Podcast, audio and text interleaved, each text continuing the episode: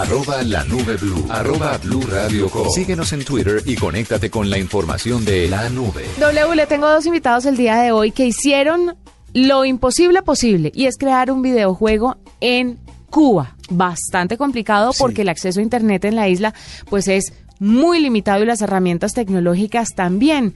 ¿Cómo lo hicieron? Por eso tenemos en este momento, primero, a Josué Paglieri, que es cofundador de MP, Empty Head Games y desarrollador del videojuego Saber y nos va a contar un poquito de qué se trata. Bienvenido a la nube, Josué. Buenas noches, ¿cómo anda? Muy bien, muy contentos de tenerlo y cuéntenos cómo en Cuba ustedes pretenden desarrollar un videojuego. Sabemos pues que ahora las cosas están mejorando un poco, pero de todas maneras no sé si tengan las herramientas necesarias para lograr un videojuego. Eh, a ver, mira, hacer un, un videojuego, este tipo de producción independiente, realmente es algo complejo, prácticamente en cualquier lugar del mundo, pero bueno, no es un, o sea, no deja de ser cierto también que en las condiciones que tiene, o sea, de poco acceso a internet, la, la, tecnología con la que se cuenta, que está más bien bastante como desfasada, vamos a decir, el acceso a información, relacionarte con personas de la comunidad, hace que todo este trabajo sea, vamos a decir que bastante más complejo que en otras partes del mundo que hacen lo mismo que estamos haciendo nosotros. Bueno, ¿y cómo comienzan? ¿Cómo eh, empiezan a construir el juego y cómo adquieren las herramientas y las facilidades tecnológicas para desarrollarlo? No, a ver, eh, hace un año y medio yo, tuve, como este dije, o sea, quería hacer este proyecto, sentí que profesionalmente, a nivel de conocimiento, ya tenía el background necesario, o sea, para llevarlo adelante eh, necesitaba un programador porque bueno esa parte no es para nada mi especialidad. Entonces busqué a Johan Hernández que es un que es de cibernético.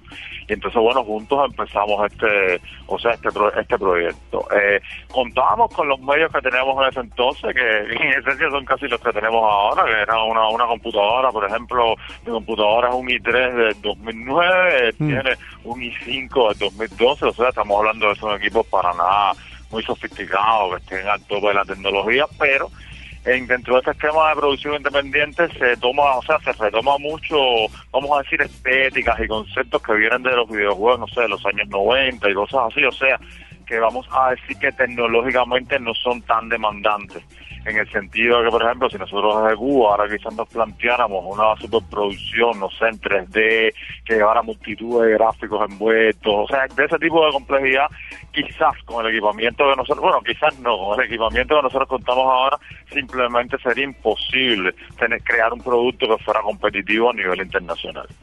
Nosotros a raíz de, o sea, de, estos últimos años, vamos a decir, el acercamiento aburrido un poco entre Cuba y Estados Unidos, una fundación estadounidense, Innovadores Foundation, se pone en contacto con nosotros y entonces a través de ellos es que nosotros podemos viabilizar la primera campaña de este tipo de crowdfunding en Estados Unidos, que bueno, que recién concluyó en noviembre, pero que todavía continúa, o sea, in demand, que es como una modalidad que ellos tienen, y gracias a eso nosotros, o sea, pudimos eh, tener los recursos no necesarios para hacer el juego completo, pero sí al menos para ese primer empujón inicial a nivel productivo, etcétera. Según lo que yo veo acá, eh, Josué se encarga de la parte artística del juego, pero tiene un compañero, que usted decía al principio que íbamos a hablar con dos eh, cubanos que están involucrados en este proyecto, y el otro es Johan Armenteros. Sí, Johan Armenteros. Hola Johan, bueno, quería preguntarle cómo es el tema de estudiar tecnología en Cuba, una isla que durante muchos años pues está un poco apartada, por no decir completamente apartada de todo lo que tiene que ser con la innovación, con la tecnología, que ahora parece que está entrando un poquito más este tema, un poco más de apertura en este campo. Pero ¿cómo se estudia tecnología? ¿Qué herramientas tienen? ¿Qué tan actualizados están? Cuéntenos usted que lo estudió allá y que es un conocedor de, del asunto. Bueno, eh, existen actualmente como dos carreras principales dentro de, la isla, ¿no? Están las carreras que son de las ingenierías informáticas, por ejemplo, y las carreras de ciencia de la computación, que es el caso de lo que yo lo que estudié. Entonces, en ingeniería informática, eh, hasta donde conozco, ellos pueden trabajar con los pocos los recursos que tienen, que han podido obtener la universidad. Eh, me imagino que no estén muy al tanto, o que no estén muy actualizados y en el caso de la, carrera de nosotros, como es más bien una, una carrera de, ciencias enfocada a, la, a la computación, eh, el conocimiento es muy abstracto, entonces eh, no tenemos muchos recursos, pero al final nos dejan las bases para eh, buscar las cosas básicas necesarias y entonces todo queda eh, en manos de, de, cada estudiante. ¿no?